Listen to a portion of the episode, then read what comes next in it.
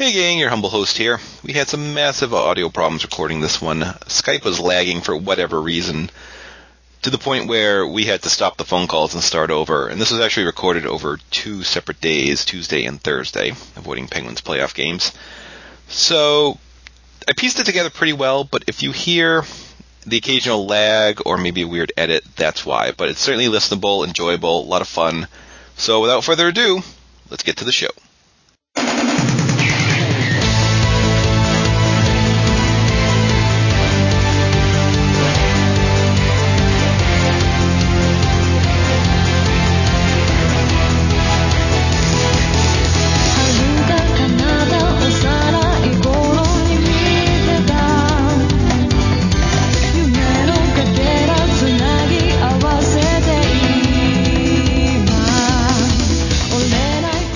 Going, everyone? Joe Gagney here, welcoming you to edition number 74 of Joe vs. the World.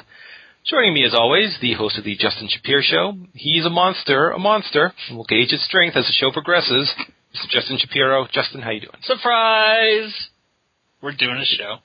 It's like when Larry David calls up all his rich friends and says, Boys, we're doing another season. Can you be in Hollywood in six days? And I say, Yes. They say, Have you done any research of our plots? And I say, No.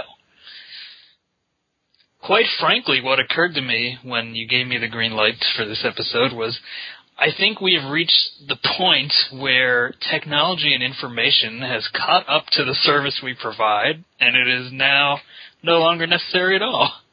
That's true. You can watch every pay per view on the WWE network which is way over the top.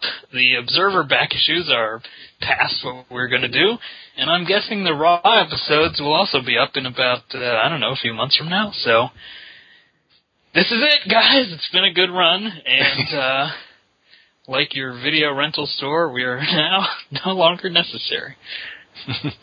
well, I, I don't see those 1996 episodes of Superstars coming Ooh. up, uh, nor the vaunted uh, Action Zone and Mania.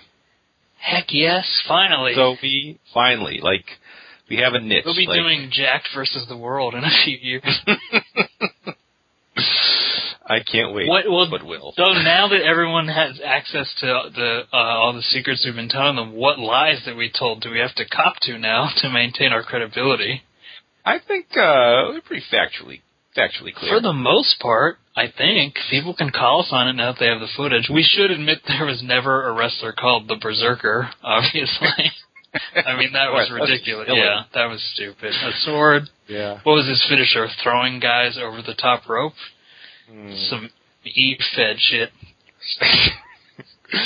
I uh I um would like uh both enjoy and fear Dave Meltzer listening and being like, oh, mm I don't know about that. I don't know.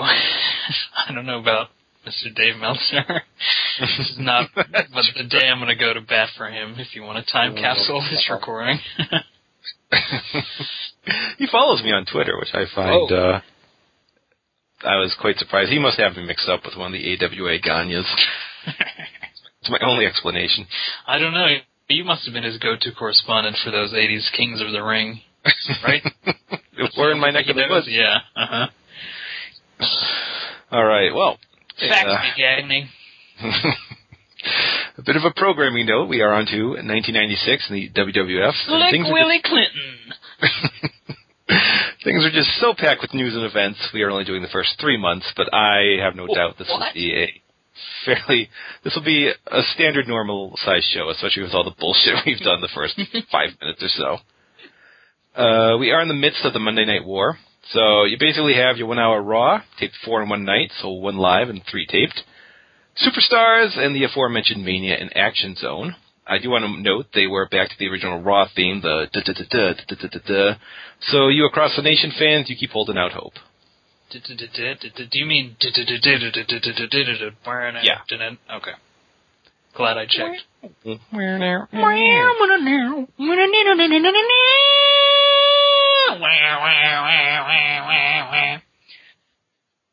From if you know anything about uh, wrestling video games, I don't know if you ever played those, Joe. Uh, Had that They make those? yeah, that one where Diesel threw people high in the air. That played Yes. the Raw theme a lot, so that's that was my go-to in an age before whatever sound clip you wanted was available on the internet.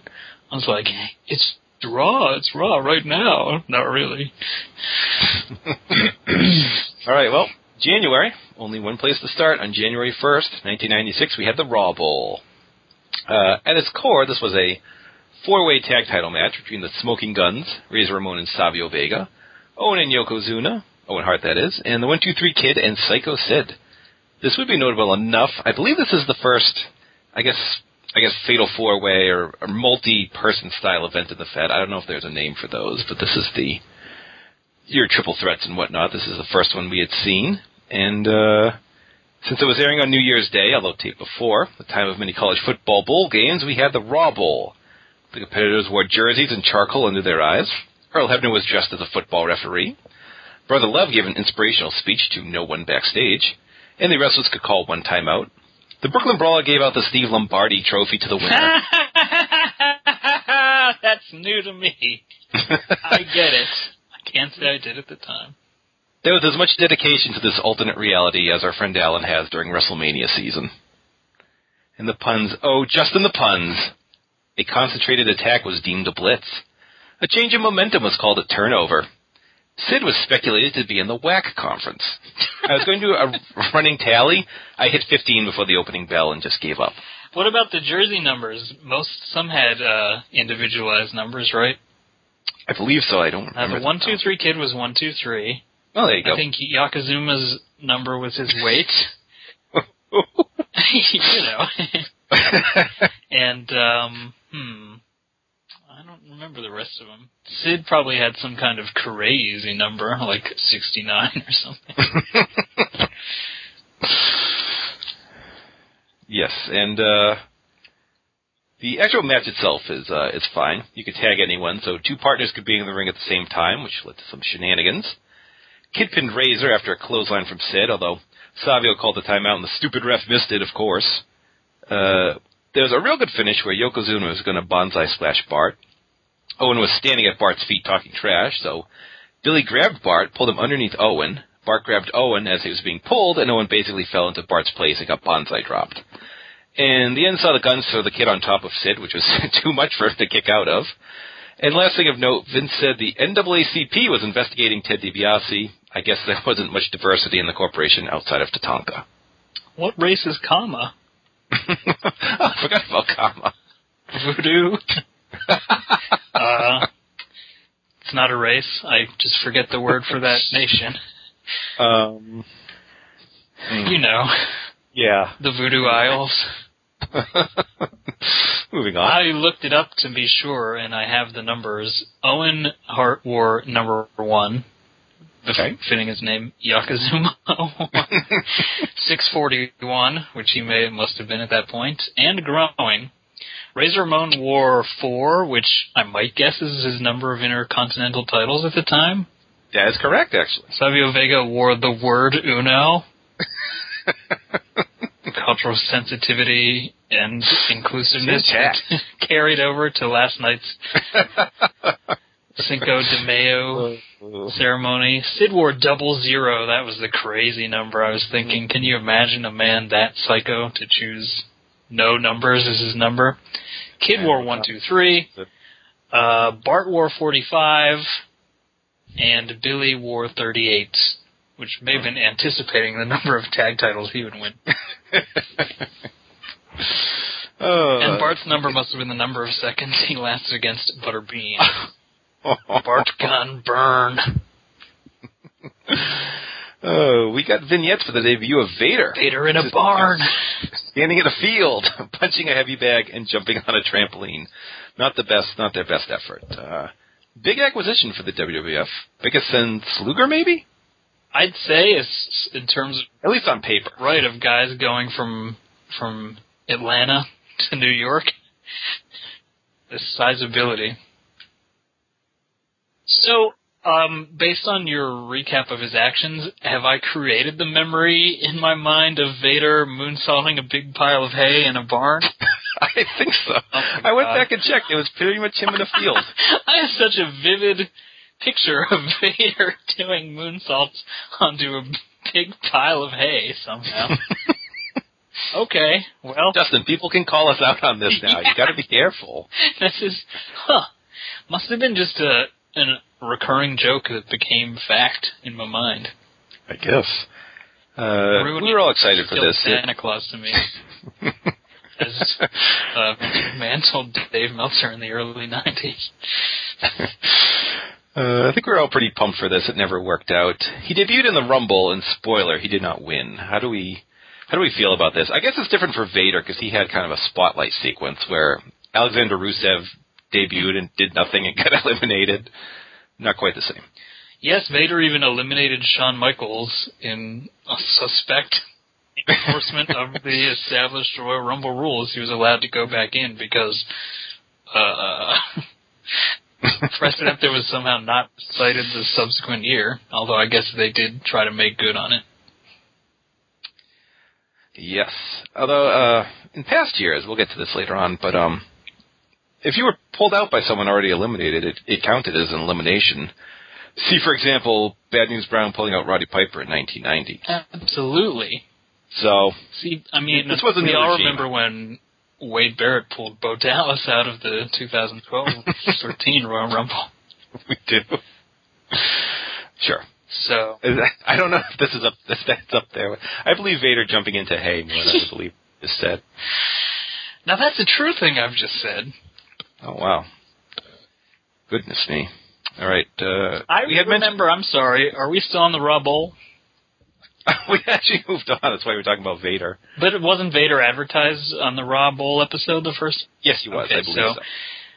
I remember that being because now that Nitro was there and um, World Wrestling Federation superstars were turning up and anything can happen, etc.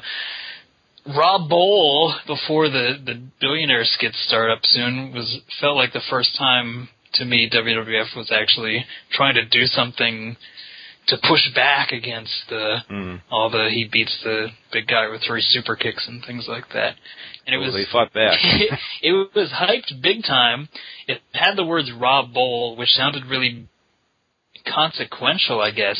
And then I was so excited for this Raw Bowl. When do they tell you that the next Raw is going to be so special as to contain a Raw Bowl? And then I was like on Grandstand Wrestling or whatever uh, website I did not know I was getting information from at the time. I was just like, what is wrestling? And they would send me there, and then they just spoiled the whole Raw. I was like, how do you know? That's not fair. Mm. I wanted to watch that. Ugh. no fun. But I, I guess it did help that they were like, yeah, it's just a weird four tag team match.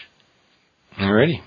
Though now I meant to ask you when you brought up the inaugural multi-person uh, encounter, weren't they doing um, some combination of Bret, Shawn, Undertaker, and Diesel in in weird triangle matches around this time on the house shows? Oh, maybe I'll have to uh, research this here. Not the See what I come up with. thousand words we have for these. no, it's only six thousand. I'll have you know. All right, I will try to. Uh, we'll move on. We had mentioned uh, Skip and Sonny firing Rad Radford at the end of 1995 after they lost a tag title match. Well, they had a match that uh, Skip won after interference from his cousin Zip. This was Dr. Tom Pritchard, who cut off most of his hair, which I felt bad about. He was originally to be called Flip, and Vince, Vince called him that repeatedly. but I guess there was a singing duo called Skip and Flip from the 60s who trademarked the name, so there you go. And I like how to re- refill the tag division, they took two singles acts and basically doubled them. It'd be like now if they said uh, Dolph Ziggler has a cousin Rolf, who's also a show. Is the other one the New Rockers? Uh, Oh, and no, the Godwins. I Yeah, that was I, all think- of them. I forgot about the Rockers. Uh-huh. Yeah, basically. That is bizarre. Yeah.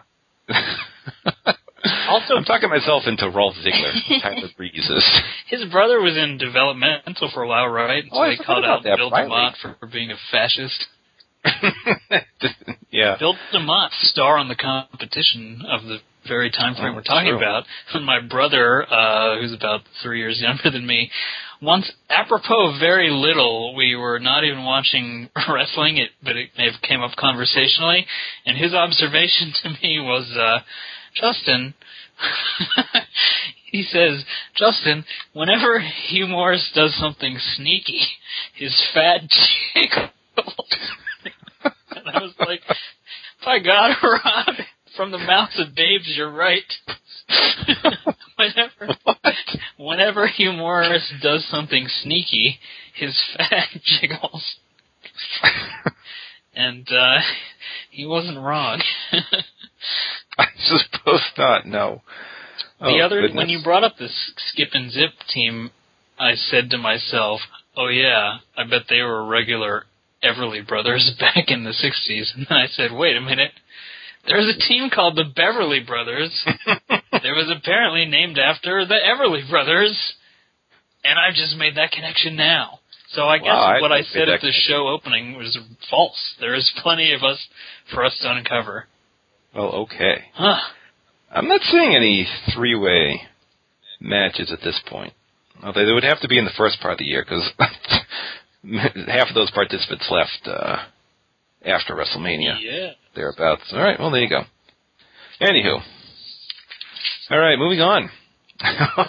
we started getting vignettes featuring Billionaire Ted's Wrestling War Room, featuring a Ted Turner knockoff doing a very subtle version of Ted, having a meeting with the Huckster, the Nacho Man, and Scheme Gene. So this is a real Mad Magazine vibe to the proceedings.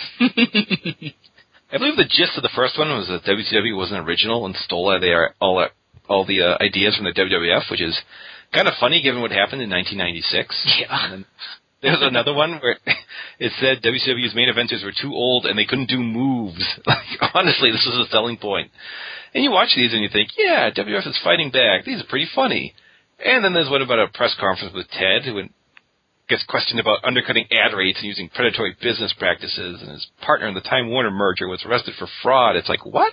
like, like what? What does this have to do with anything? And these went on for months. They got more bizarre and mean spirited, and it's not like Ted Turner was a character on Nitro. Like this was Stan Kroenke level vengeance times ten. Just very very strange times. Yes, it started out. Uh, for, it was groundbreaking to begin with because you know WWF was an insular, self-contained thing, and to the point where you know all those guys who came in the '80s were fresh-faced young rookie, the American Dream, Dusty Rhodes, and whatnot. This new pair of competitors, the Legion of Doom.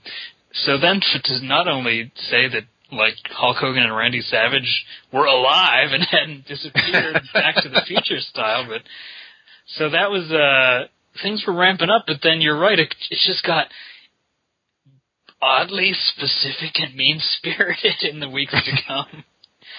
Like I started to feel bad for Hogan at the end. though. We were just railing on him, being like just so old and useless and and disloyal. Which I I'm like, what they they want, they got a good offer somewhere else. hmm Yikes! It was just so strange. I believe their main eventer this time a year ago was a 44 year old Mr. Bob Backlund.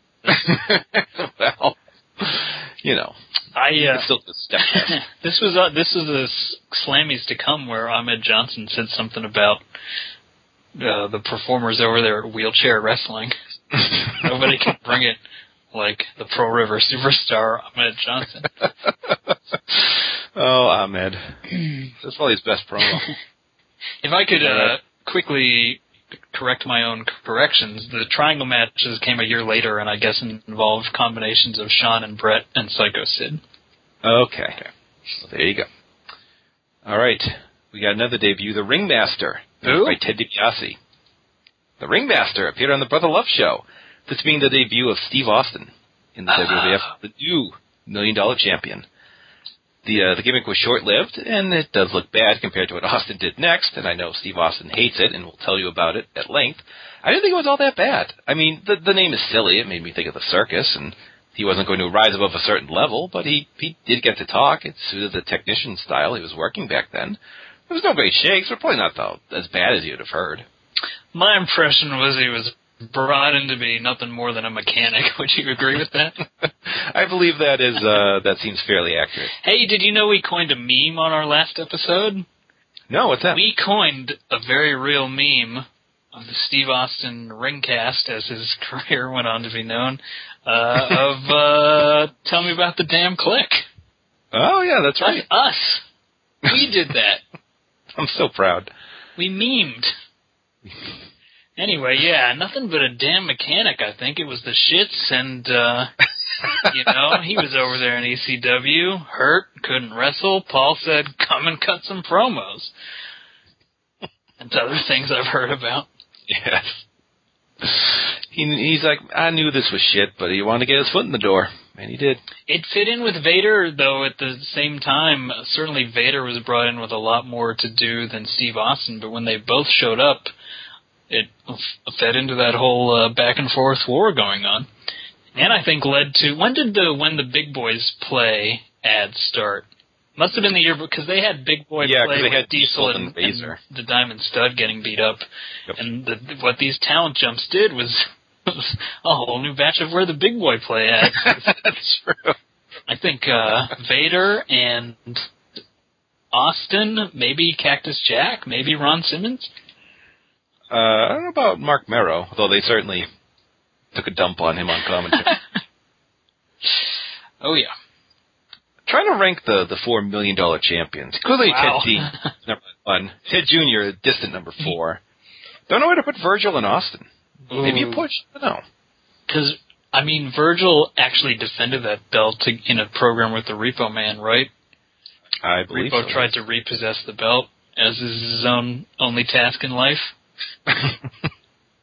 Did Austin defend against Savio Vega, or was he just like, "Hey, it's this is a belt I have"? Probably not, because he He lost that. those matches to Savio Vega. That that is true. Hmm. Not a, not a ton in the way of Rumble build-up. Undertaker got the title shot. He petitioned for, much to Diesel's chagrin. Body Donna's Uh, got a tag title did shot. he did with the office. The Body Donna's got a tag title shot because why not? Uh, Ahmed and Jeff Jarrett was uh, do their confrontation at the last In Your House pay-per-view. And uh, there was an angle between Goldust and Razor Ramon where Goldust was sending flowers to Razor during matches and showing off a Razor tattoo. With the storyline being, is he just playing mind games or something more? And uh, Goldust cost Razor a match against Jeff Hardy, just a job guy at that point, by count out. And then Razor showed up unannounced at Raw. They had a heated brawl outside the arena, and you could tell Razor Ramon hated this angle. yeah, which is strange because if I think of a fiery Hispanic person, machismo, uh, I could kind of understand them being like, "Hey, no, this ain't right, Mang." But then uh, Razor Ramon is not a, an Hispanic person, so I'm not sure why he felt as strongly about it. Mm. Granted, it was weird at the time. The bizarre Goldust, the androgynous gold dust, mind games. Were there Dustin Rhodes Big Boy Play videos? I don't, I don't think so. Hmm. He got fired, so I don't think- I don't know if that's fair. Yeah. Probably they saw Goldust as being embarrassment enough. Yeah, it's punishment enough. Were there York Uh. Foundation Big Boy Play videos? there you go. That's the question. All right, the Rumble. Live from Fresno, California, Vince and Mr. Perfect on commentary. Strikingly, strikingly similar to 1995 in that you had Shawn Michaels winning the Rumble, Razor Ramon losing the IC title, and Bret Hart in a WWF title match against another face. The price got raised five bucks to twenty nine ninety five, and uh, also the first year they played entrance music when someone came out. For those of you who care. Let's see. Uh, the Rumble did not close out the show for the first time since 1988 when it was not on pay per view. How, how do we how do we feel about this? I I never liked it. It just feels anticlimactic. You have an hour long match with most of the roster, and then it's like, hey, another match. I know some. I know that they did it for storyline reasons this year, and sometimes there are other reasons. Like, did, like didn't the Undertaker use magic one time on Kurt Angle at the end of the Rumble, or am I misremembering? Yes, it kind of seems like the literally the only reason they swapped the order of those matches was so they could have Diesel walking out while the Undertaker was walking in, right? It would appear, yes. And that seems especially flimsy when your title match has no finish and your Royal Rumble has your franchise new face of the company winning.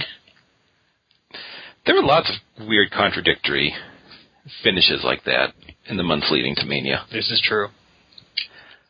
All right. Well, we had our first pre-show match ever. Hunter Hearst Helmsley meeting Duke the Dumpster Droese in a match where the winner got number 30, loser got number 1. We could use this gimmick this year so people would know Daniel Bryan would not be number 30.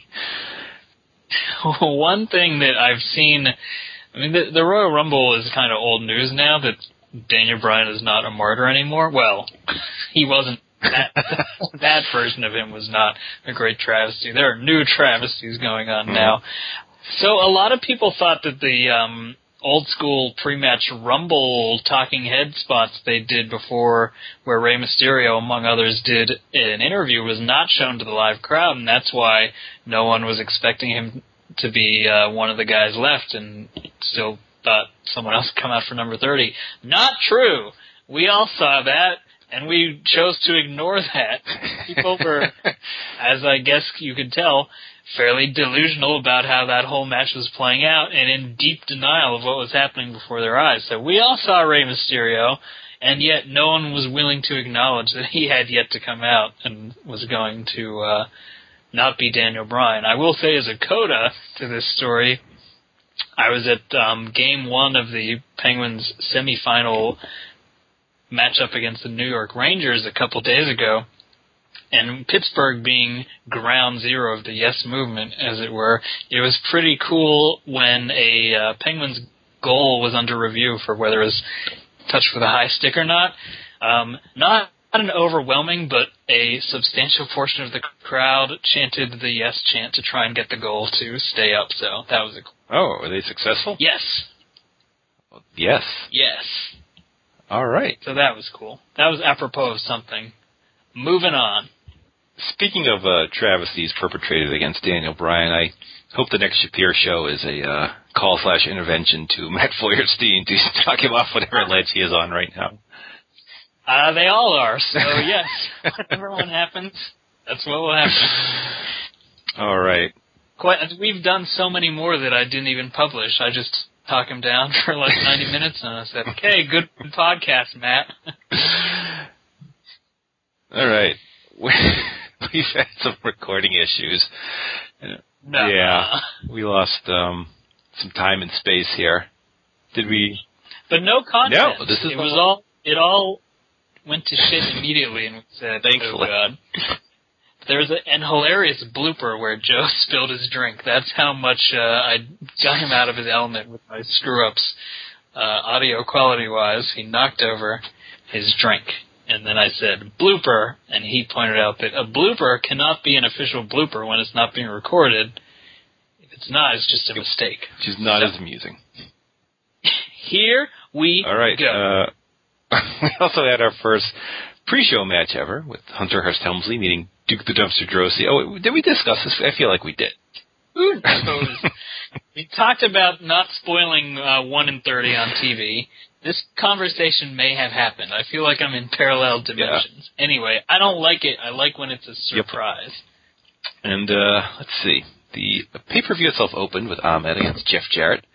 They had a brief match, nothing terribly special, although Ahmed was in high flyer mode as he hit a pretty crazy dive to the floor and tried a senton bomb off the top. After Ahmed powered out of the figure four, Jarrett got the guitar and waffled him for the DQ. If you're wondering why this feud ended abruptly, uh, Jarrett had been pretty badly injured. Uh, he injured his back before this, so badly he was in the hospital. Although he was in a lot of results for February, and then after that, I think he had contract issues because we didn't really see him until WCW. So I don't know. Yes, I don't know how much of his disappearance was the back, and then at what point he, as he tends to do, went all Jeff Jarrett in his relationship with Vince McMahon. Strange that Jeff Jarrett has had so many of those over time. It's just Jeff Jarrett, but yes, he would return as not a member of the NWO. no, he did not. As everyone just presumed. Um, Do you think this is the first time Jeff hit someone with a guitar? I can't. Or he did the at the um, Armageddon Your House pay per view too. Uh, he hit him with many an object, including his purported gold record. Oh, that's right. That's right. So I don't know. I, I would imagine so. Mm-hmm. Let's see. Diesel did an interview comparing himself to a nine-year-old being left home alone for the first time. Hmm. he did because he he didn't know what was going to happen, but it was going to be fun. what? I mean, we we both watched all of this, and we're both experts on everything that happened. But this may be the strangest thing you've ever told this me. is very, it's up there. Go, you have the network. Go watch it, everyone. Huh. I'm reminded of that John Mulaney stand-up bit about how his babysitter, when he was young, he was like 11 and she was 13. and he thought she was much older, and he said that's like uh having a what did you say? Like hiring a horse to watch your dog. Diesel was a nine-year-old, home alone. Ah. That was me doing the Culkin hands on my face. I, I think you should be rather still while we're talking to avoid any possible. You bump into Skype or something. I'm concerned. Good point. Uh, tag titles: Body Dons versus Smoking Gunns. Gunns were in control until Sunny got knocked off the apron accidentally. Billy went to check on her, but of course she was faking. Uh, jump to the hot tag. The Body Dons pulled the old switcheroo, which only resulted in a near fall. Uh, Body Dons go for a double suplex. Billy spears one of them. Bart Small packages the other. For finish, I remember from a Royal Family Young Pistols match in WCW. Hmm, the classics. A classic in the regard that you've seen it before, not in the classic like this is good. Now, Skip, as well as to a lesser extent Zip, while brothers, I guess, and they have the same short, bleached hair, still, those switches, I was asking a lot. uh, akin to the time that um, Maryse and Jillian Hall were wrestling the Bella Twins on Superstars Mark II, and uh, the heel ladies tried to do um, reciprocal twin magic, and the referee looked at Jillian Hall, and he was just like, "Honey, come on, I think the nice worst try." for me was, uh, and you can watch this on the Clash of the Champions, available on the network, like net, like Netflix, but better. Um, I think it was Captain Mike Rotunda and Tom Zenk pulled the old switcheroo on the Samoan SWAT team, and uh, and fooled them. I guess The Samoans didn't no, switch? it was the other. Huh. Okay. They just see heat signatures like the Predator. That's what they are. Uh, Goldust versus. Man. Let's see, Goldust versus Razor Ramon. The debut of Marlena as the director or woman friend, not named at the moment. Marlena being the former Alexandra York and the, I believe, then current wife of Dustin Rhodes, possibly as a way to get away from the a gay vibe. Uh, there were shenanigans early. Goldust did a go behind, grabbed some boob, which you got a replay of. Razor slapped him on the ass, which showed uh, poor foresight, I felt. Goldust finally took over with a cheap shot after hiding behind Marlena. Goldust applied a sleeper. The announcers surmised what Goldust would do to Razor if he fell asleep. Razor kicked Goldust in the groin to start a comeback. This match is better than I'm making it sound, honestly. Razor was about to win when Marlena came into the ring, faked uh, faked an ankle injury. Allowing the one two three kick to sneak in, his spin kick off the top. Goldust covers new champion. Congratulations. What to say about Goldust? We need a. No, we don't. I was going to say there needs to be a contemporary version of that angle like Del Rio Swagger, where the immigrant is actually the babyface. We don't. Wait, what would Jack Swagger be doing to Alberto Del Rio? Uh, Zeb would not approve of this. tread it. He would tread on him. That's how you're calling it. Yeah. Oh my word. Well, yeah. Uh, would invade his border.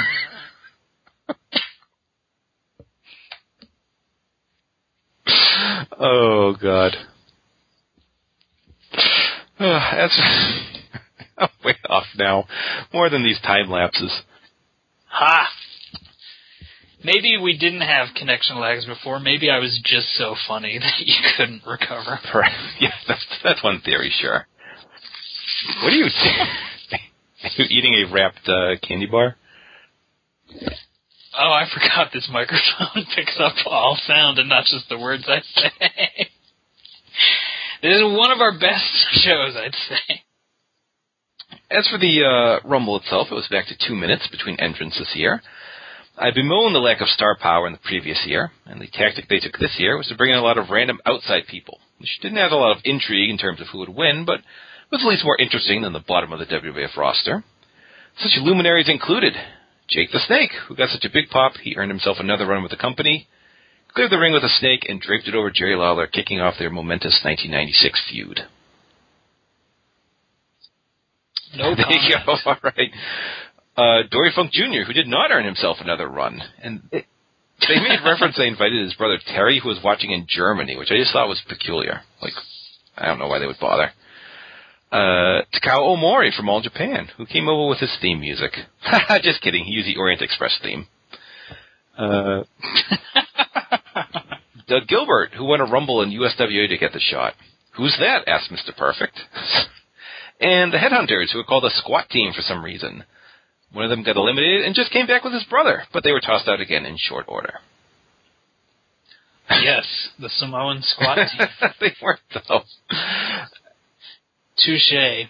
Wouldn't it be awesome, Joe, if uh, Kenta used Yoshitatsu's music? do do do do. booty, booty, booty. Okay. That's all.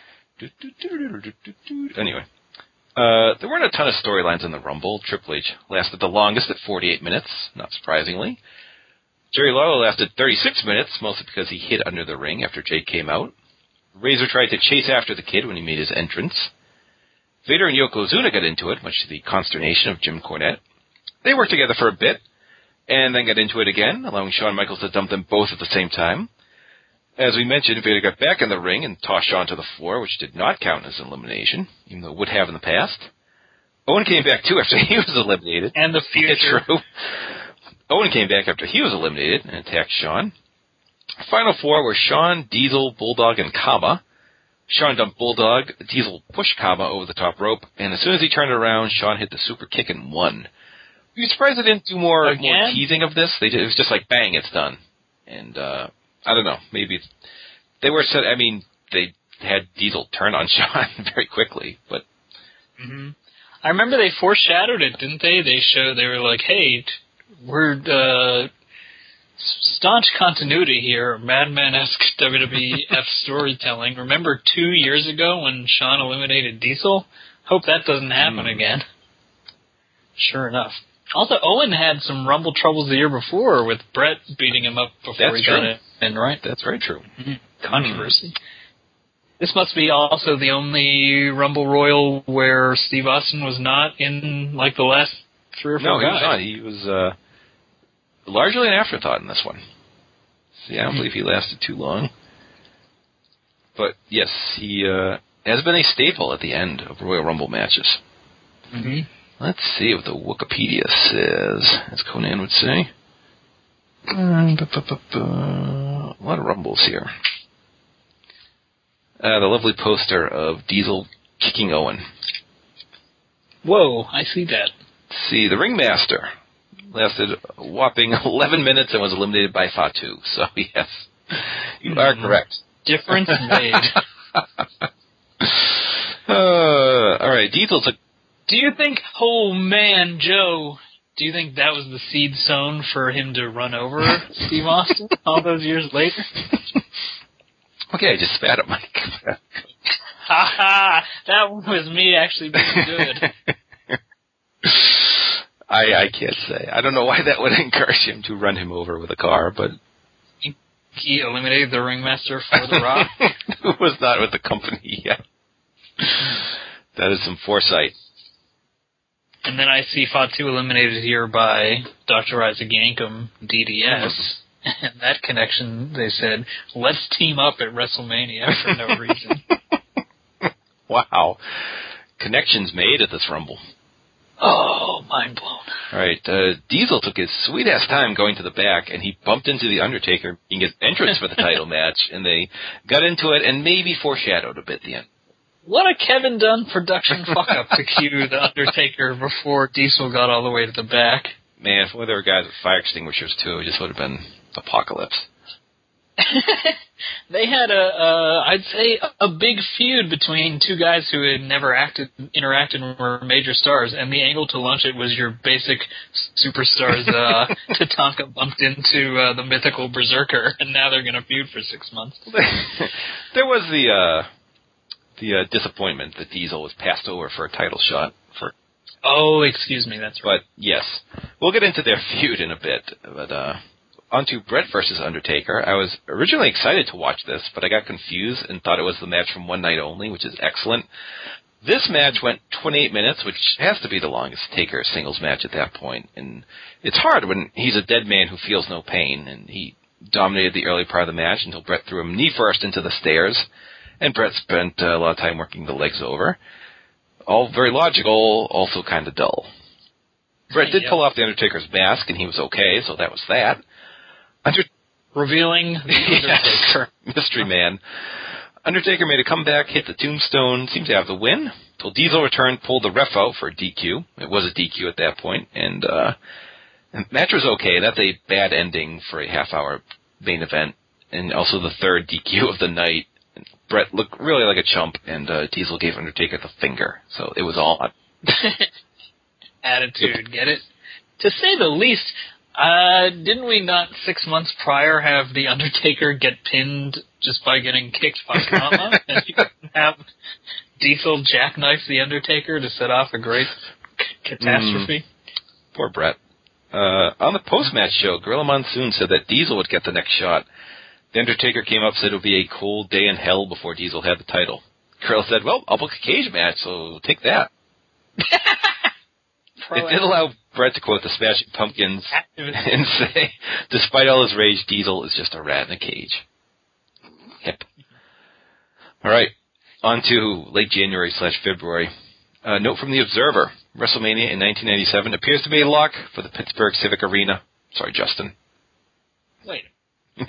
you were denied seeing potentially uh, Undertaker Sid. Yeah, I'm glad that uh, Pittsburgh didn't politely uh, stretch his legs through Steve Austin Bret Hart. Negate the rest of That's them. yes, that could have been. That may have been why I got moved. Uh, the Could have had like Kevin Greene versus Bam Bam Bigelow as the main Hmm. event.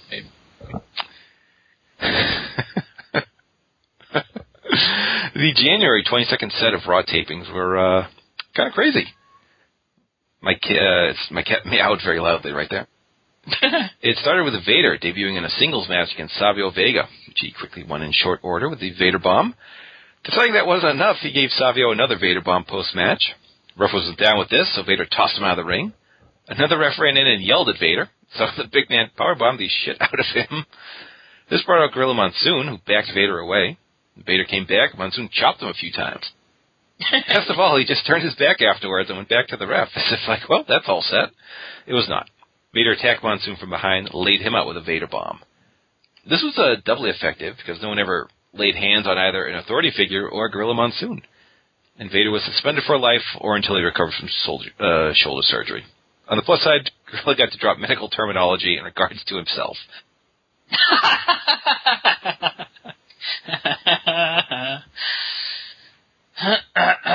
we need an interim president. Who would it be? It was. It was actually uh, the man being Rowdy Roddy Piper. Piper came back, gave Vince McMahon an airplane spin for some reason.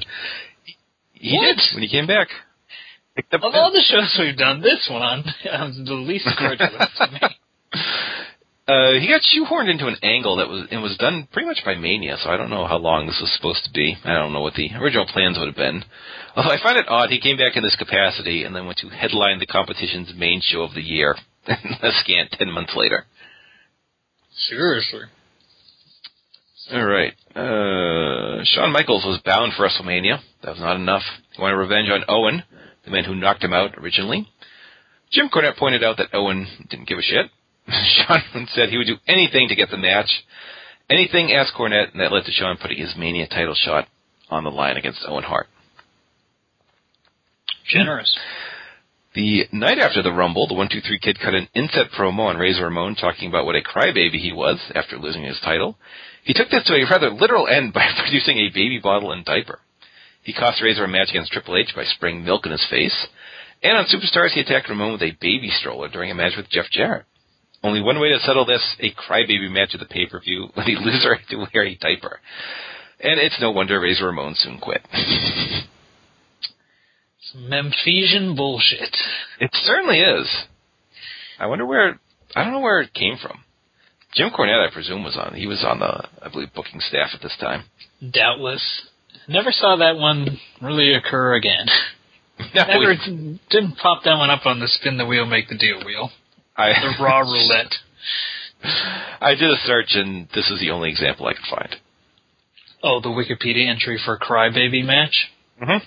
Hmm. This is what it listed. It said example, but showed nothing else Hmm. under types of match. I uh, when you mentioned Piper, I did have a odd sense memory of seeing Roddy Piper versus the One Two Three Kid at a house show in Pittsburgh, and Roddy throwing diapers at the kid.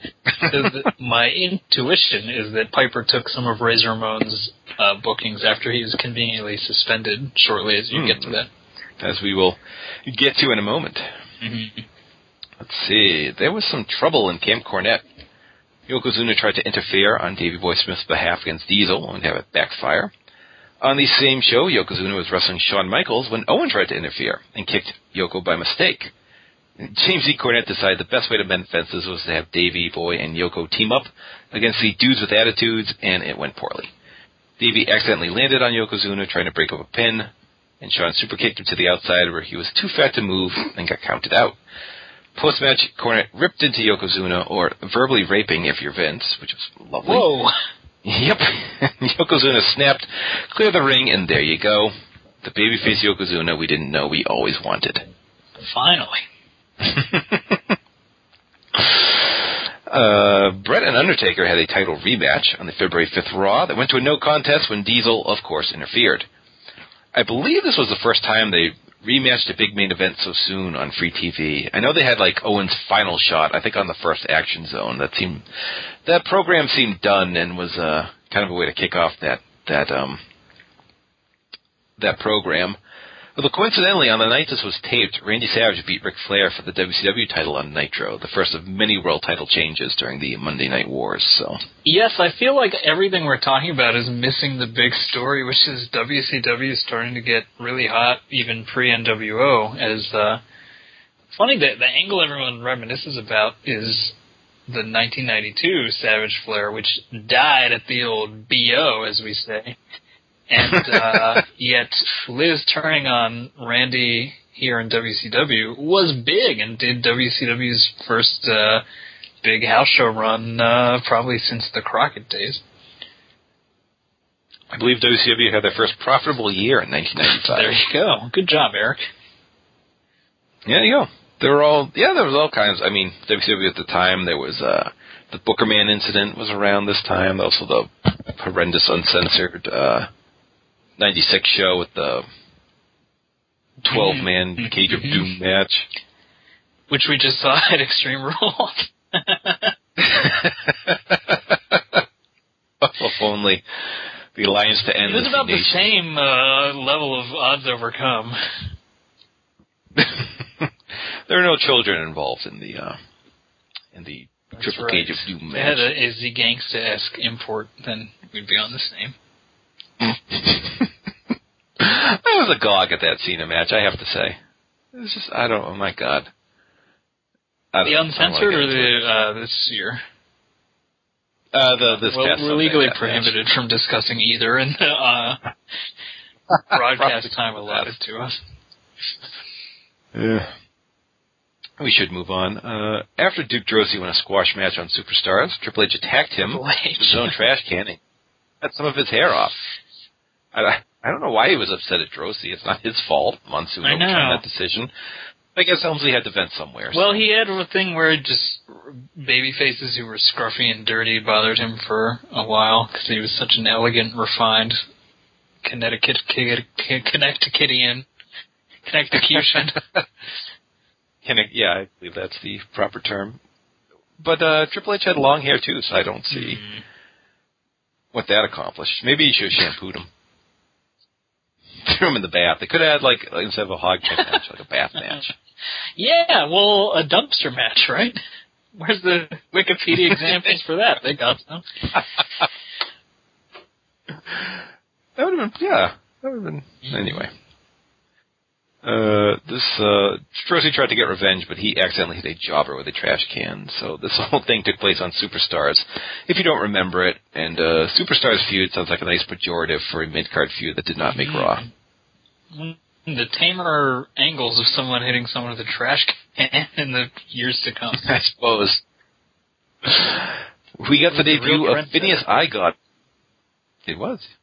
Uh, the debut of Phineas I. Godwinn, cousin to Henry, the creation of the Godwinn's tag team. Phineas autocorrects to Pinhead. No clue if that was intentional. They had previously teamed up as Tex Slazenger and Shanghai Pierce in WCW, among other places. But here they were a babyface hillbilly team with Hillbilly Jim, which did allow them to use Don't Go Messing with a Country Boy. Uh, this was about to be the darkest timeline for tag teams. And um, it's there's a weird push around this time. They were pushing the envelope in a lot of ways. Like they had the risque, sunny, you know, Raw is rated whatever it was at the or not rated, and Diesel give him the finger and things like that. Well, at the same time, bringing back '80s characters like Piper and Hillbilly Jim and the Ultimate Warrior. More on him in a second. Yeah, well, I, uh, between Sunny getting sexier and the, the arrival of uh, Marlena, who was no pantsuit wearing executive, was she an executive or the chairperson of that foundation? I don't know. Some sort of management structure.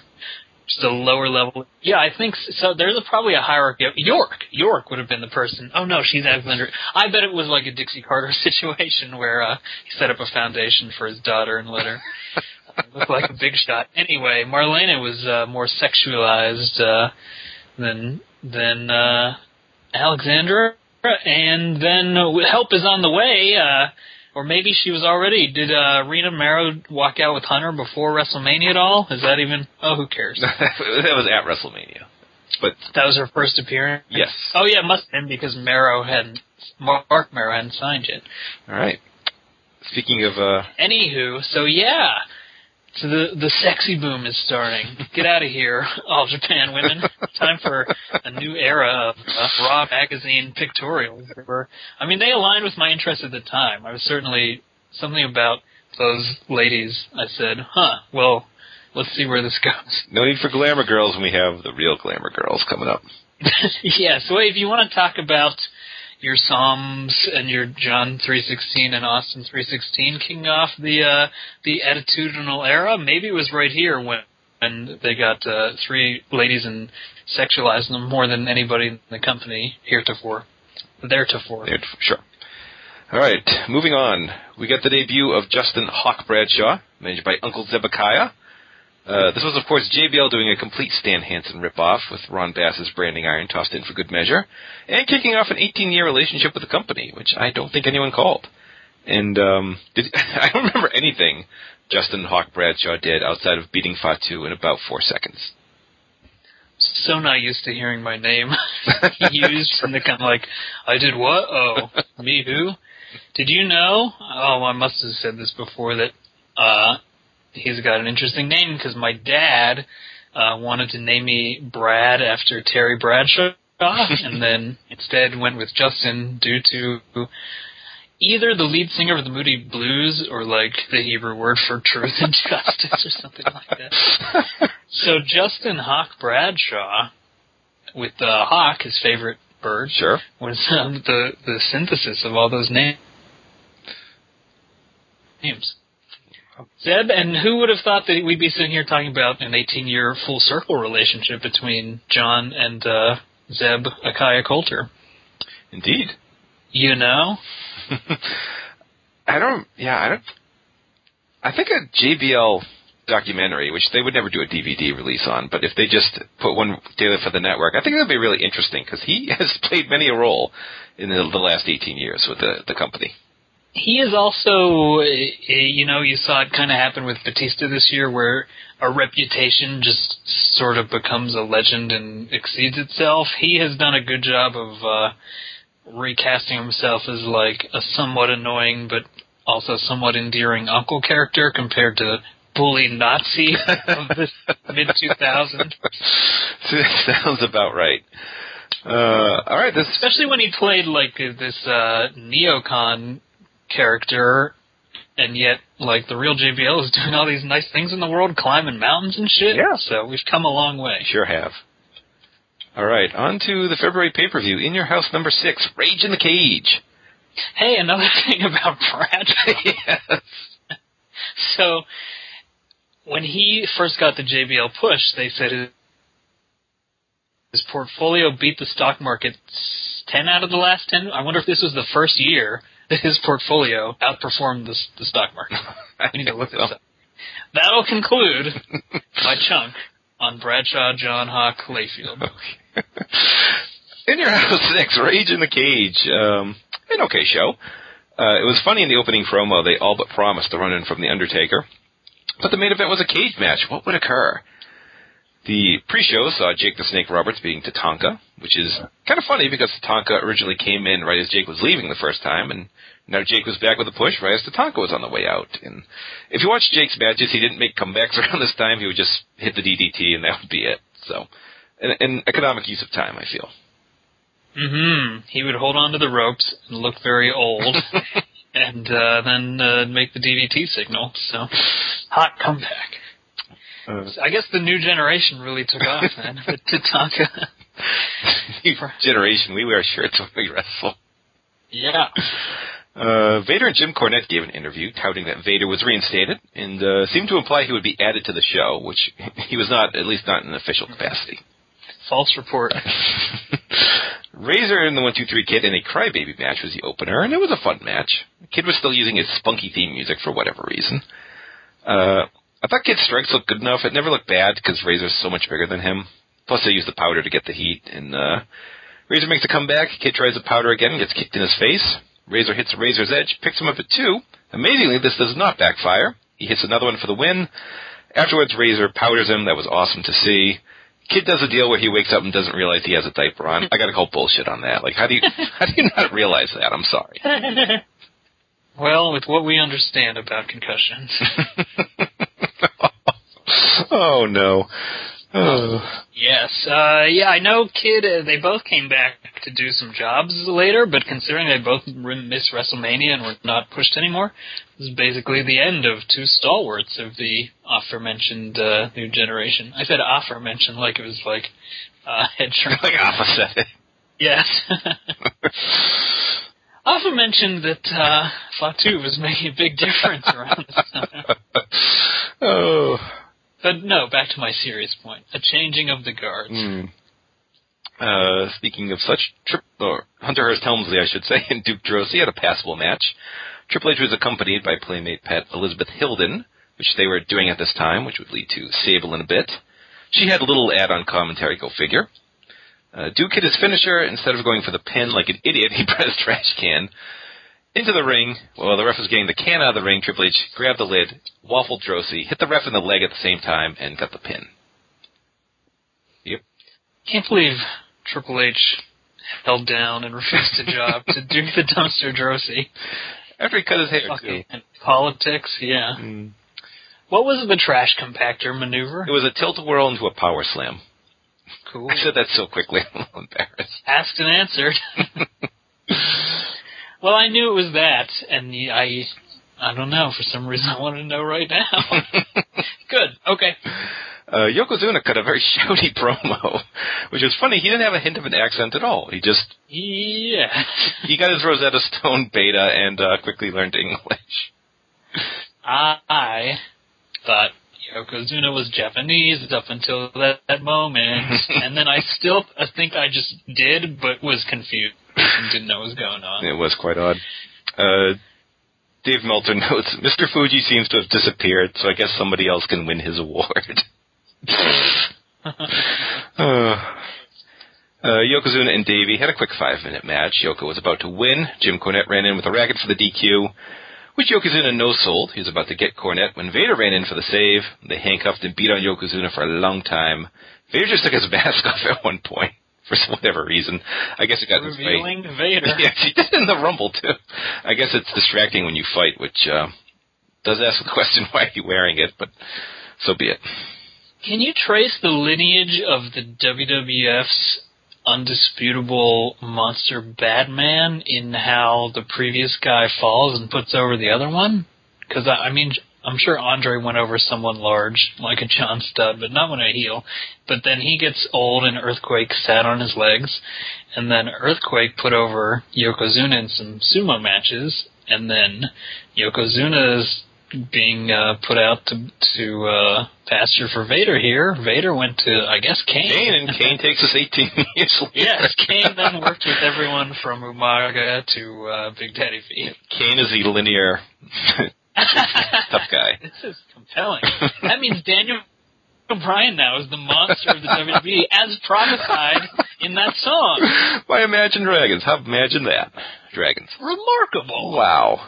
Alrighty. Huh. All right, uh, Shawn Michaels and Owen Hart had, go figure, a great wrestling match. Uh, this is a match where Shawn swung down from the roof of the titular house during his entrance, and boy did Vince go bonkers during this. And uh, I get there, Incomparable. unbelievable.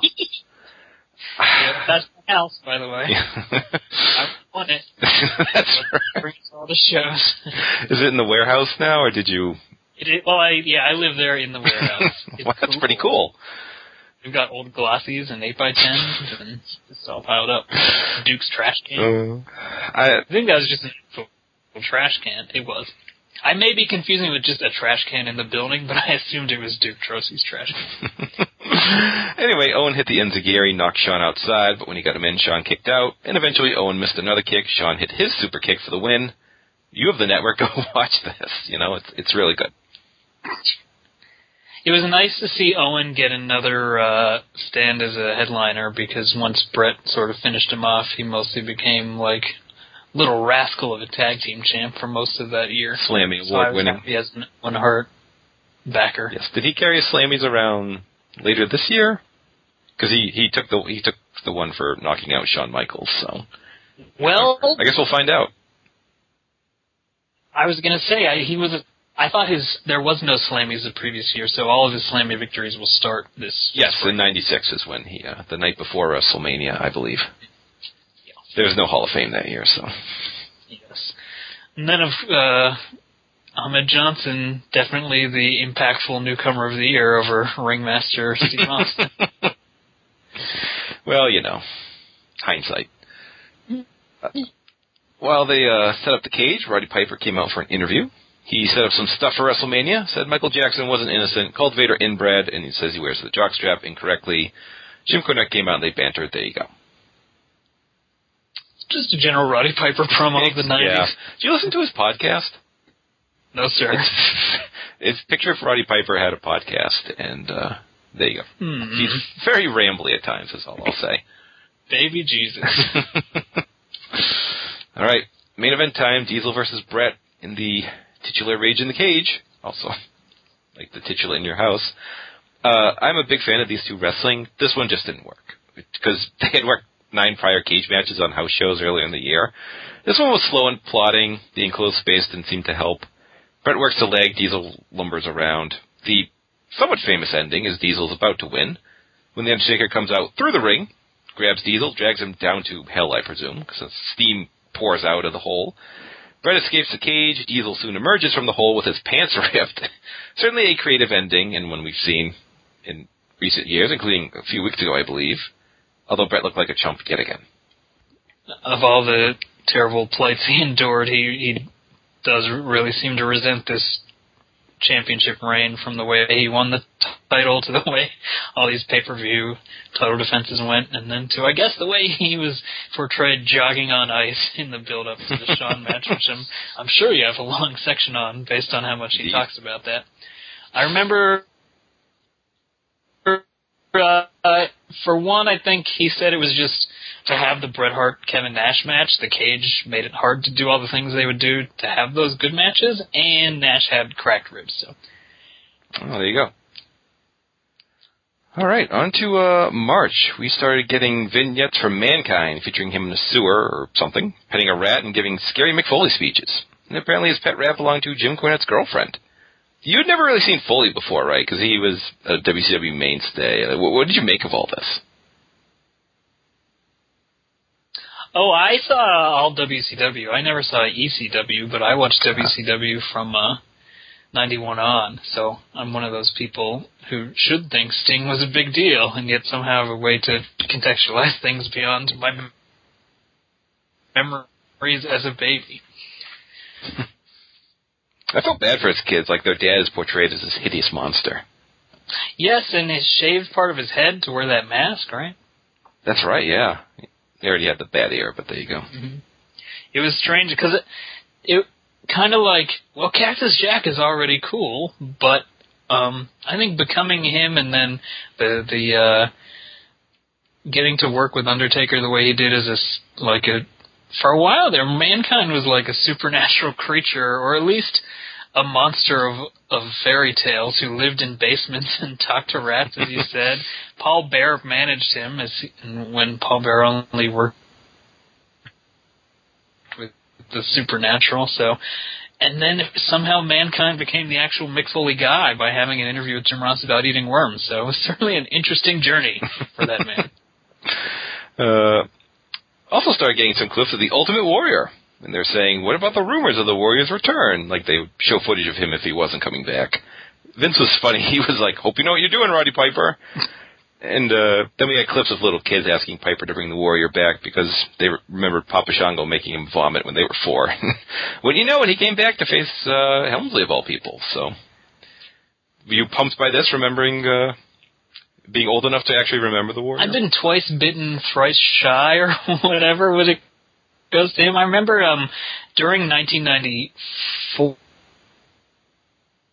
or or early 95, I thought it was curious that WWF Magazine had an article that talked about dream matchup, who would win, strengths and weaknesses, Ultimate Warrior or Mr. Bob Backlund. Um, thought it was interesting that that was positioned as a dream match, let alone like a star of the past versus one of the great stars of today. But I was up for it then, and then to see it actually happen was, yeah, I'll take him. I'll take the Ultimate Warrior.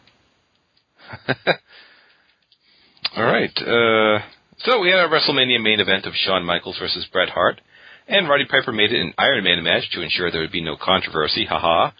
Uh, Justin, I don't know if you knew this, but uh, it was Shawn Michaels' dream since he was a boy to be the champion, unlike every other wrestler who is presumably disinterested in such things or only does it for the money. Then we got some uh, pure sports build in the following weeks with interviews and training segments. Shawn went back to his trainer, Super Sock Jose Lothario, who suddenly became a player in the main event of WrestleMania.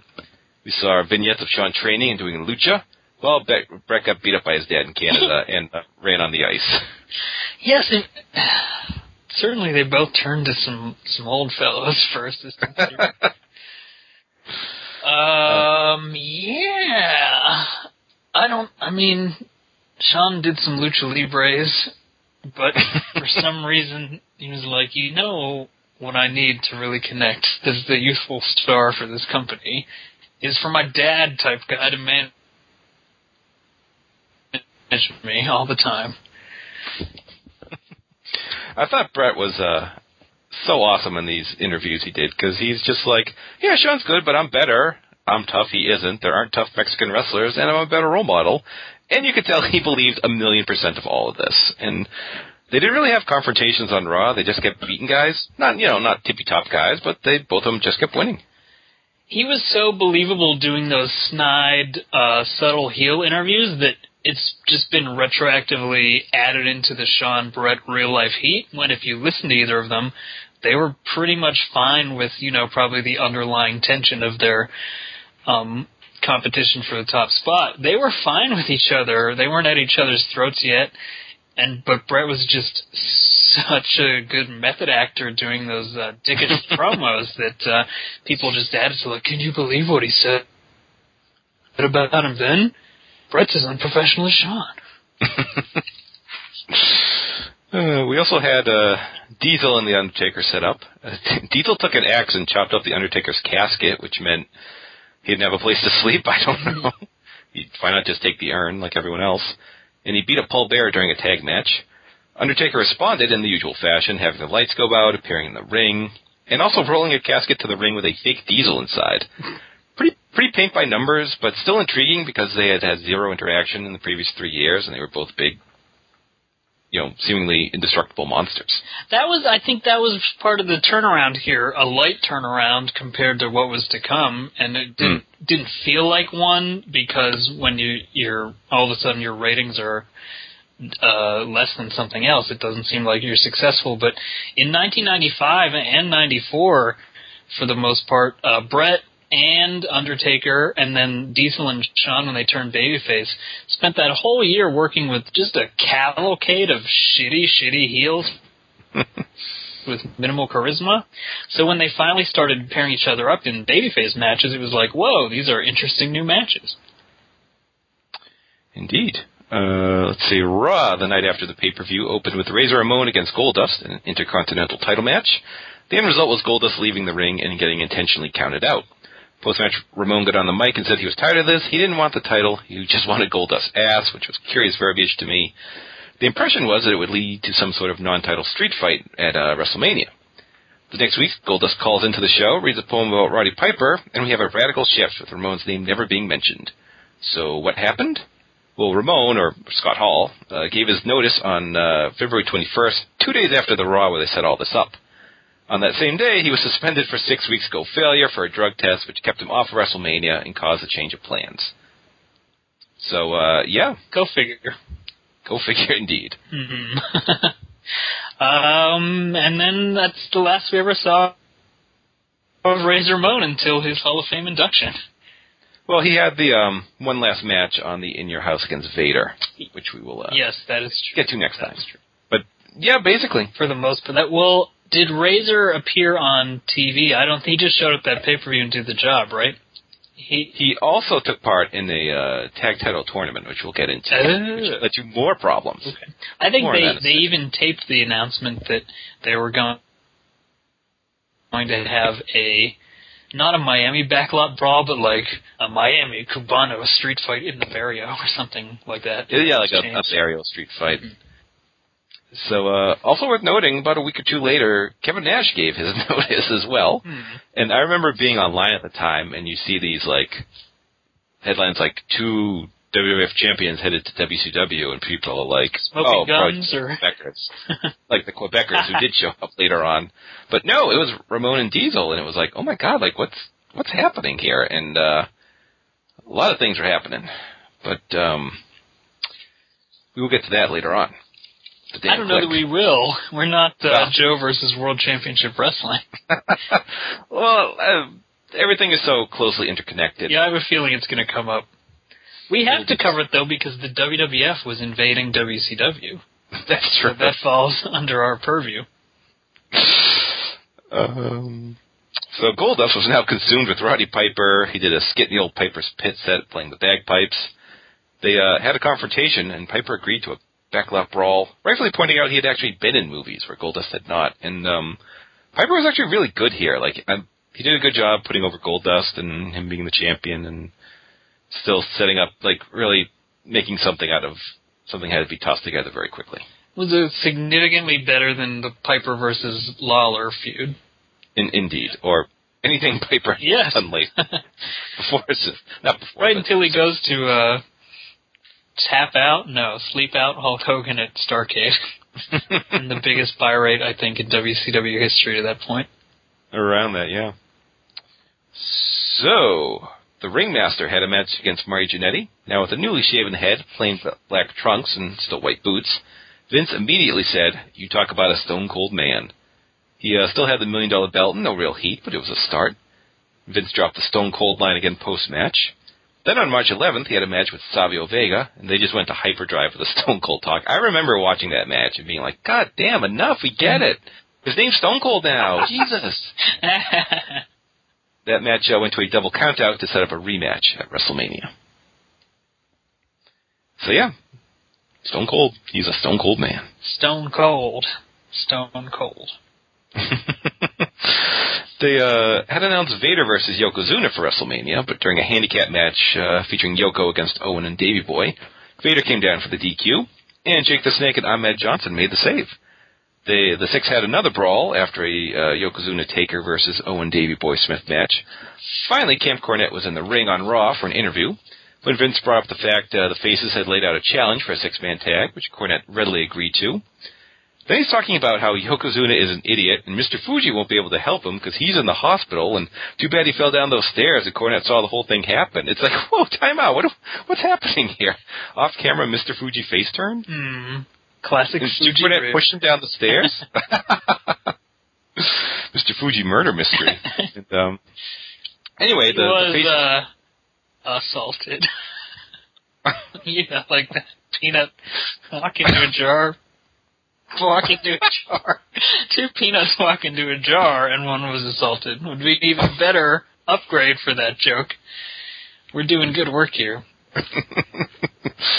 um, anyway, the the faces appear on the Titantron, such as it was back then, and say they added the stipulation that if they win, Yokozuna gets five minutes alone with Jim Cornette, and James E has a heart attack. I don't know why he didn't sign anything. He mm. agreed to one thing, and the other party added a stipulation. I don't know why he's obligated to honor that. He he's also a bad person who, you know, does weasel his way out of things. I don't know why he felt the way to go down the honorable path on this one. He should have spoken to his attorney, Clarence Mason. He was. Clarence Mason was around. That's how they got Vader back. Whoa. Well, huh. Sleep at the wheel there. Not under understanding his rights. What are the Joey Miranda rights of uh, not having to accept stipulation?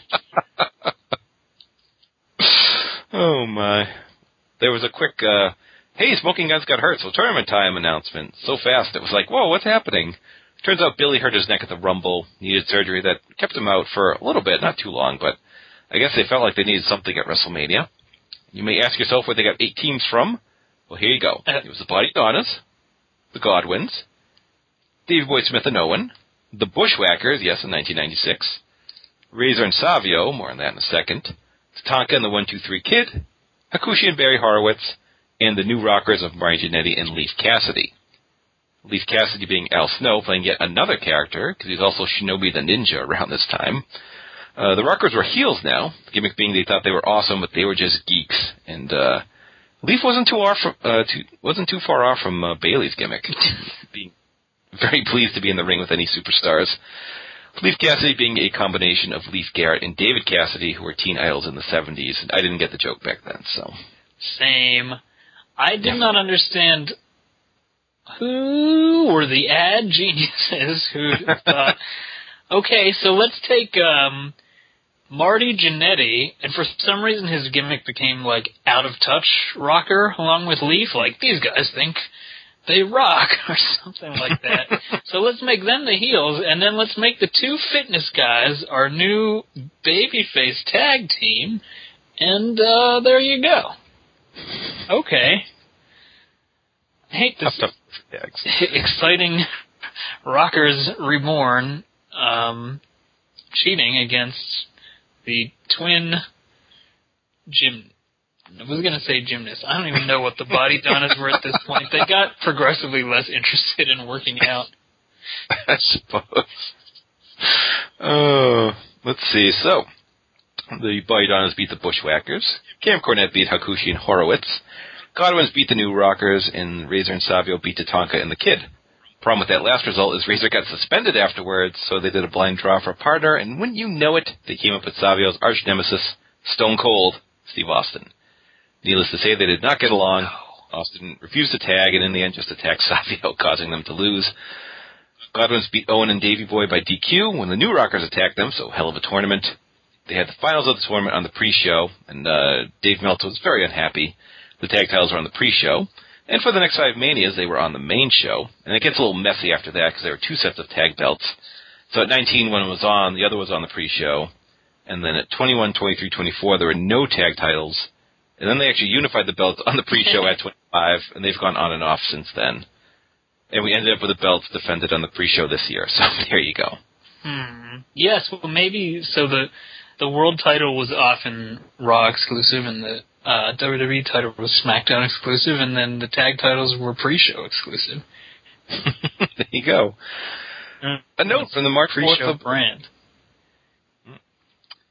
From the March 4th Observer. A newcomer named either Craig Johnson or Dwayne Johnson got a pin over Brawler. Not sure who the guy was, but it was a tryout match and he looked green, but okay. Sounding another green, jacked up bodybuilder guy. uh, get with the times, man. I mean, are you talking about Darren Drozdov? Is this that guy? No, it didn't end up being him. I guess I guess we'll see what happens. Uh, speaking of debuts, we got our first look at Mark Henry, Olympian, on the March 11th Raw. Whoa, Uh, hey. They called him into the ring, and Henry gave him a press slam. They actually sold out Madison Square Garden for a show on the 17th, the first sellout in years. And uh, they showed footage of Diesel and Shawn against Bret and Taker, where Diesel got DQ'd for going nuts with a chair, and then attacked Shawn post-match too to plant some seeds for later on. That was a gigantic angle that for some reason they gave to MSG house show and footage aired later. Uh, seemed like that as well as that match. The, the headline that Garden show wasn't it? Um, Bret and the Undertaker versus Shawn Michaels and Diesel. Yep. I feel like that was probably better than any match that headlined Raw that year. Could be. Could be. All right, on to WrestleMania. WrestleMania 12. A uh, fairly eventful pre-show. We started with the tag tournament finals, which went all of five minutes. The Body Donnas took some great bumps and uh, hit a cool double slingshot suplex. And well, I, don't, I don't think they were this great lost tag team. They were a bit ahead of their time, and I think they'd fit in fine today. Uh, finished off Phineas about to hit the slop drop on Skip.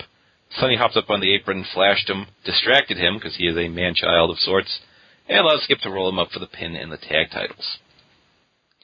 Uh, when now, what's funny is if this was 1997, Steve Austin and Savio Vega would have just won the whole tournament as feuding partners.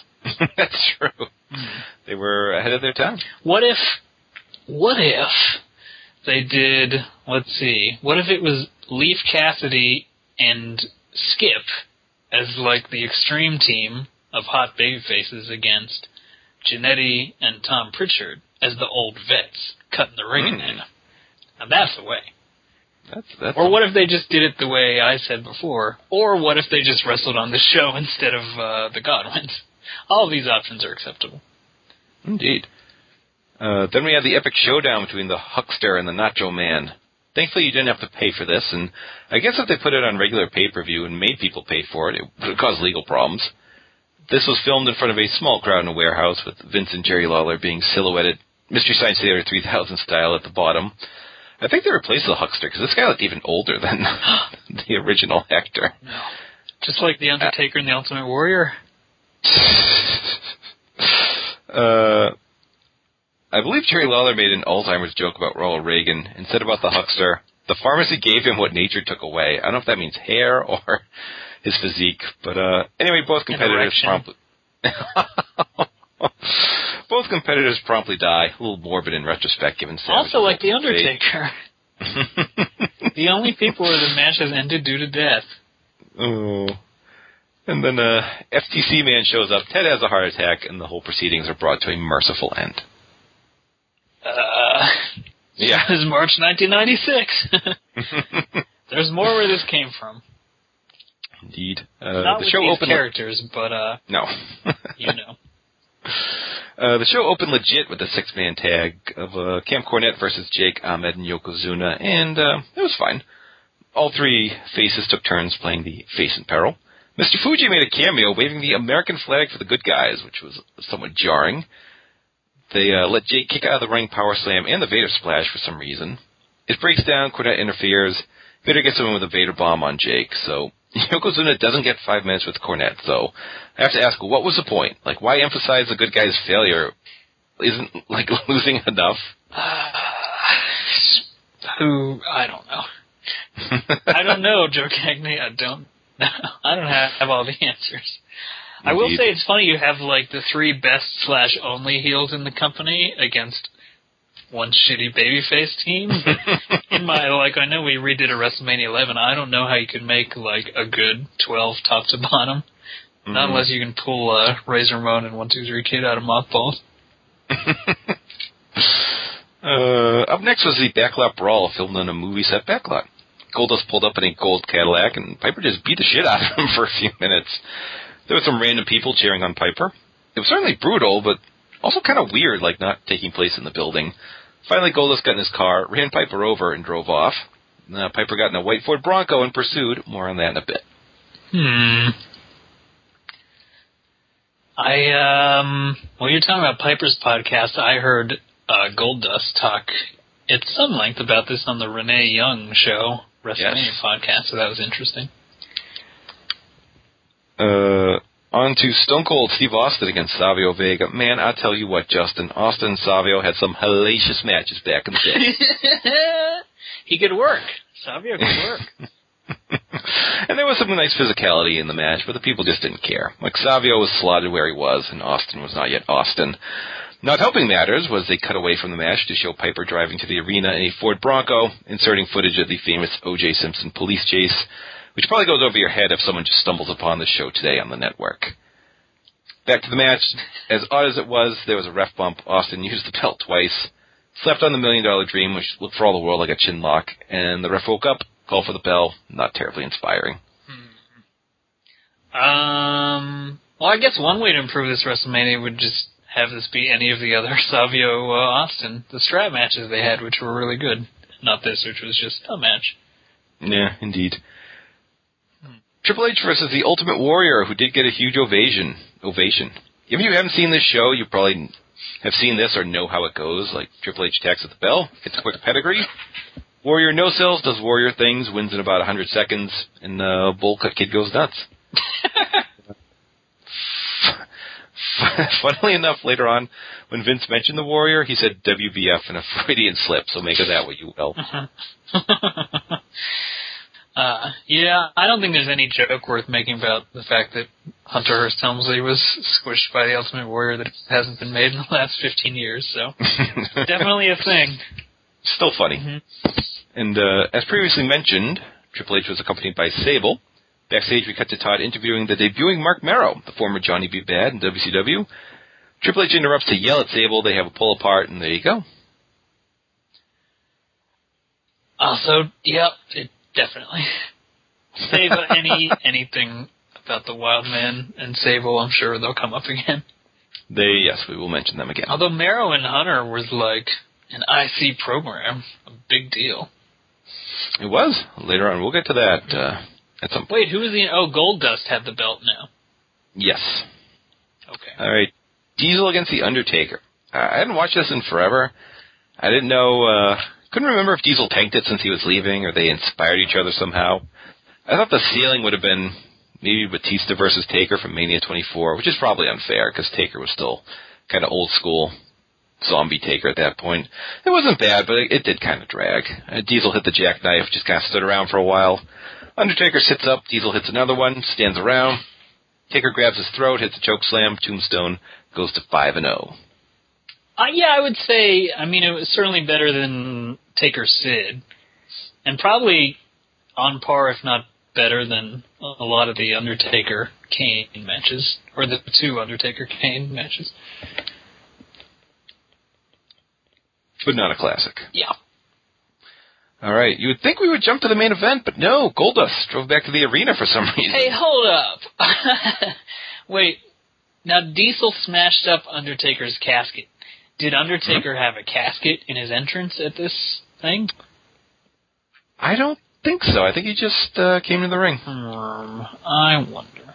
I because I was thinking about you didn't think it was a big deal to chop up that casket, but then I, I agreed with you and I said, but wait, it's not just a casket; it's a portal to, for one, the ancient Ireland of yore that is underneath the ring, and then who knows where else other assorted various the dark side probably.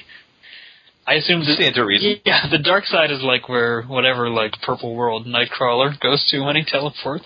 So yeah, that casket was like uh what's another uh, um uh uh those little um mirror whirlpool things in uh, A Legend of Zelda: A Link to the Past. He gets in one and goes to the dark world. Trying to Maybe they're the mo-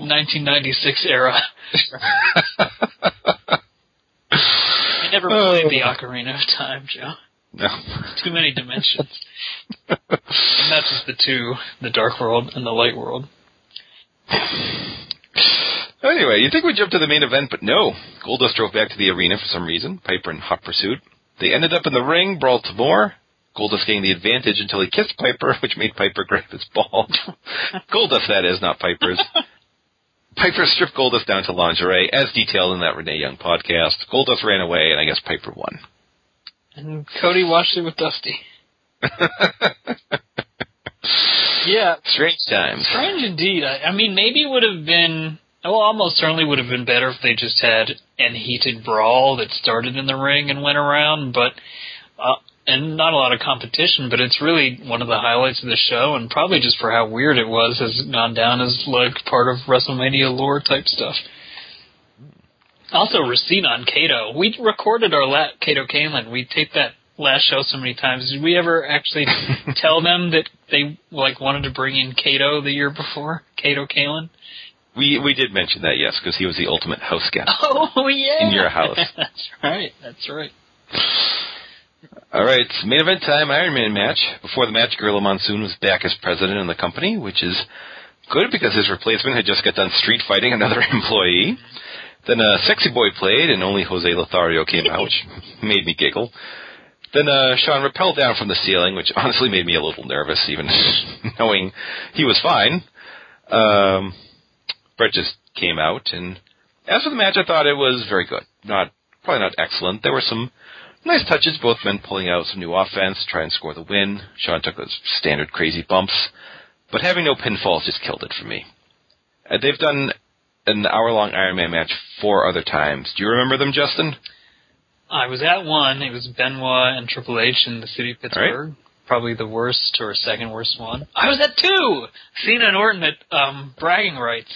That's right. and then uh, on Rock and Hunter, probably Mhm. if not the best athletically, probably. Well, who knows? Uh, Angle Lesnar was good too. I mean, yes, you got all four. I had totally forgotten about uh, Orton, Cena, So did I. bragging rights, the And I bragging there. rights concept. That was But every a other s- funny match. Be- well, who cares? You know what? Yeah. who fucking cares? In every other hour-long Iron Man match, there were at least seven falls, and because that, that's the point. One guy gets ahead, the other guy has to catch up. And I don't know what's wrong with each guy scoring some pinfalls. Like if Bret scores the first two, Shawn catches up and wins. Is that that terrible? But anyway, at the end, Bret has Shawn the sharpshooter. Time expires. He just lets go and takes off. Like, oh, I'm done. Gorilla gets on the mic, says there must be a winner, so we're going to overtime. Bret's like, huh? like he didn't like they didn't figure this out beforehand. Yeah, you'd Like think I know. like what happens They- if it's a they tie? know what happens if there's overtime in the Super Bowl. That'd be pretty funny. Yeah, the team with the The more team's like, oh, I'm out of here. we have the larger regular season points differential, so we'll take the trophy. Should work like that. I mean, granted, although to be fair, overtime's never happened in the Super Bowl, so that may still occur. that's true.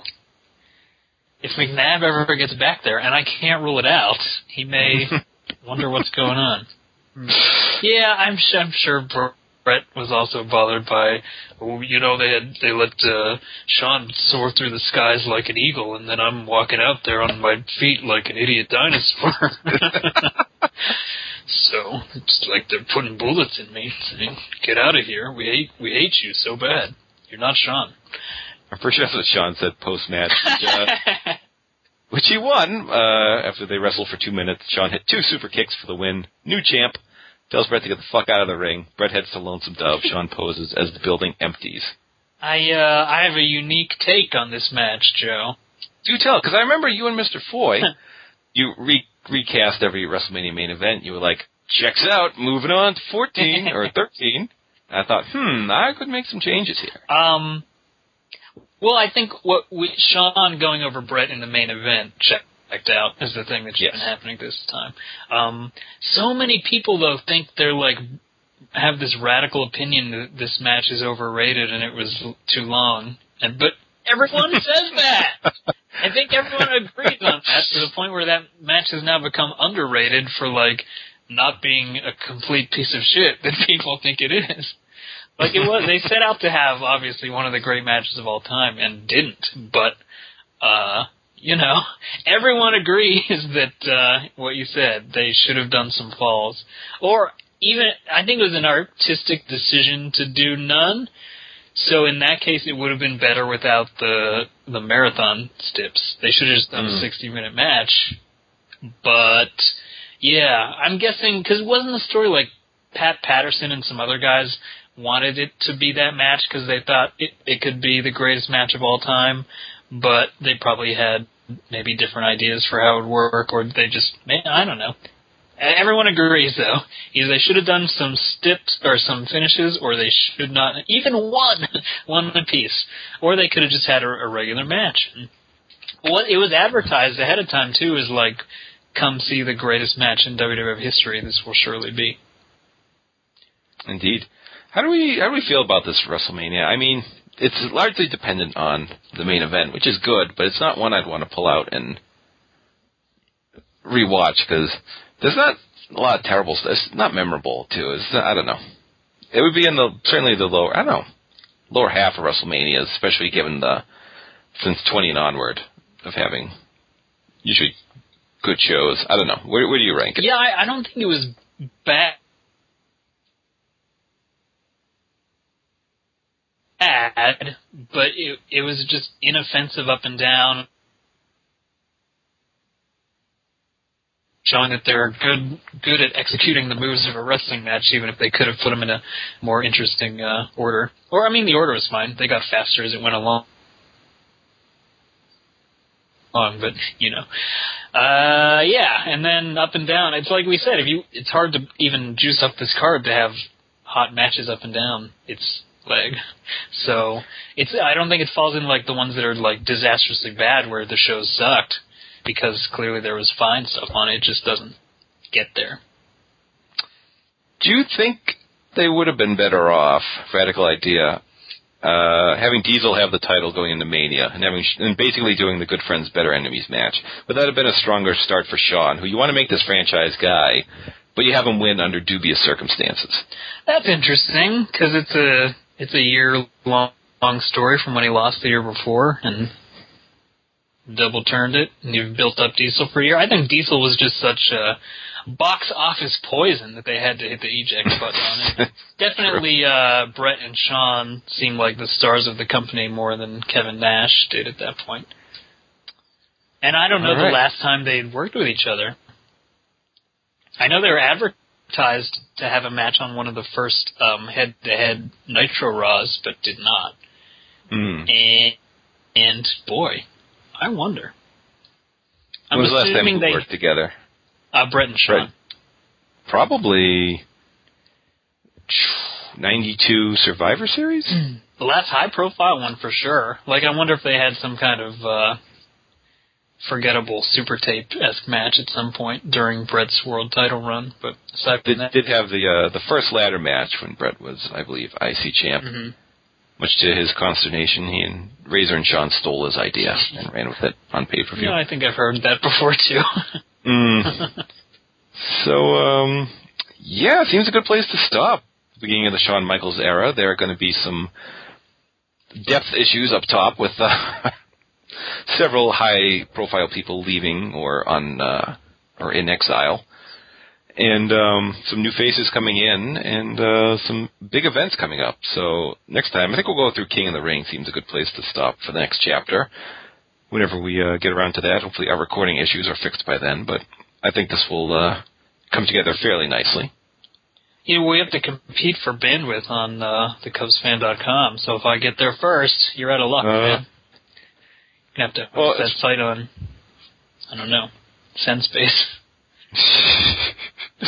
I know. Uh, I will be heading to Money in the Bank this Oh year. yeah, An uh, interesting event. I know you like I interviewing like people, to interview people who went to attending live WWE shows. So perhaps. the lifeblood.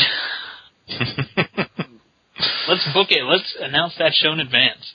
All right. You know you. I realized thinking about it, we must be coming up on like the nine year anniversary of the first Joe versus the World. I think we've passed eight. It was 06 I, we started. 06 plus 8, 14. Oh, okay. So we have two whole years to prepare for the uh, Oh, the enormous 10th decade anniversary. of decadence. Is it like uh, Brock Lesnar or The Rock, where all those years they weren't professionally wrestling are uh, not treated as years? You were active, or do we? They were active in other endeavors, not the main one they're known Yes, for. I can see that, yeah. you were raising a child. I think that's as good as any podcast. I think that's. Depends on the podcast, I guess, but yeah. I like Comedy Bang Bang for sure. You have many legacies, Joe Gagney, as a man. I know. Just uh, first reported on those Kings of the Ring in the '80s. And same correspondent. That's a good continuity job, considering that was two days ago. it's true. It's true. We're in the future, and you're Mm. bad. well, I thank you, Justin, for uh, working through our technical gaffes and uh, coming with a pretty damn good show, I feel. If you have them still recorded, maybe you can make a, a legitimate blooper reel of all the times we were talking, and then I petulantly started swearing when the recording died. Oh, and uh, when I asked if uh, I think I'd asked you how you felt about the Royal Rumble not being last for the twentieth time, and I realized I'd asked it before. You're like, "Who cares at this point?" That was left in. oh man. Well, that's why. Yes, that was the part we just uh, got stuck. The Skype, Skype kept skyping with us. So, Yep. like a goddamn pro, you were like, take four. about that uh, number thirty in the Royal Rumble, and I hit my mark a few times, and then eventually I just couldn't do it believably anymore. But that was the pivot that the show pivoted on, as Ross Geller once said on a late era episode of Friends. I will say, in the narrative sense, I would say this episode concludes our Joe's versus the world covering the new generation era. I think with Razor, Diesel leaving, Austin, Foley, etc. coming in, and um, uh, Bret leaving, that's pretty. I'd say tie a bow on the uh, the new generation right here. Sounds good to me. All right. We're gonna get some attitude next time? some uh, ramping up of some maybe not attitude, but just some general peevishness. Peevish. Yeah, this is the rude era in between the new generation and the attitude. It was just slightly. They'll figure it out. It was impolite. yep, it was uncooked, uncensored, and what's the other one? Uh, uncooked, uncut, uncensored. Yeah. Yep. There you go. Yep. I feel bad ending the show because it feels our audio gaps have ceased. We've gone more than 15 minutes, which was the time limit of We previous two recorded this in increments. we We did. uh, it's like uh, we had an oxygen tank and it would run out, and then we'd reset, hit our marks, and resume. So this one was go. a real. They're all labors of love, but this one was actual Oh, there's a lot of love going on here. pretty laborious. Almost loves labor loss, thankfully. A little Shakespeare to end the proceedings. Beautiful. Well, All right, I think we went like, I think this will be about an hour 45 minutes all things considered. We'll see. so you were right about knowing we were only going to get through that in the normal amount of time. I just started recapping and the notes kept piling up and it's like, yeah, we'll, uh, we'll do three My months. oh my. That's a lot easier as you only have to consider three pay-per-views and 12 Raws or so. This is true. This is true. Especially with all the moving and shaking going on. Of course, with Beware of Dog, I guess I'll have an additional pay-per-view next time. Joe. well, do we should do a Beware of Dog tribute? Show. I guess this was our Beware of Dog tribute. show. That's true. well, so Money in the Bank is earlier this year, right? Is it the end of June?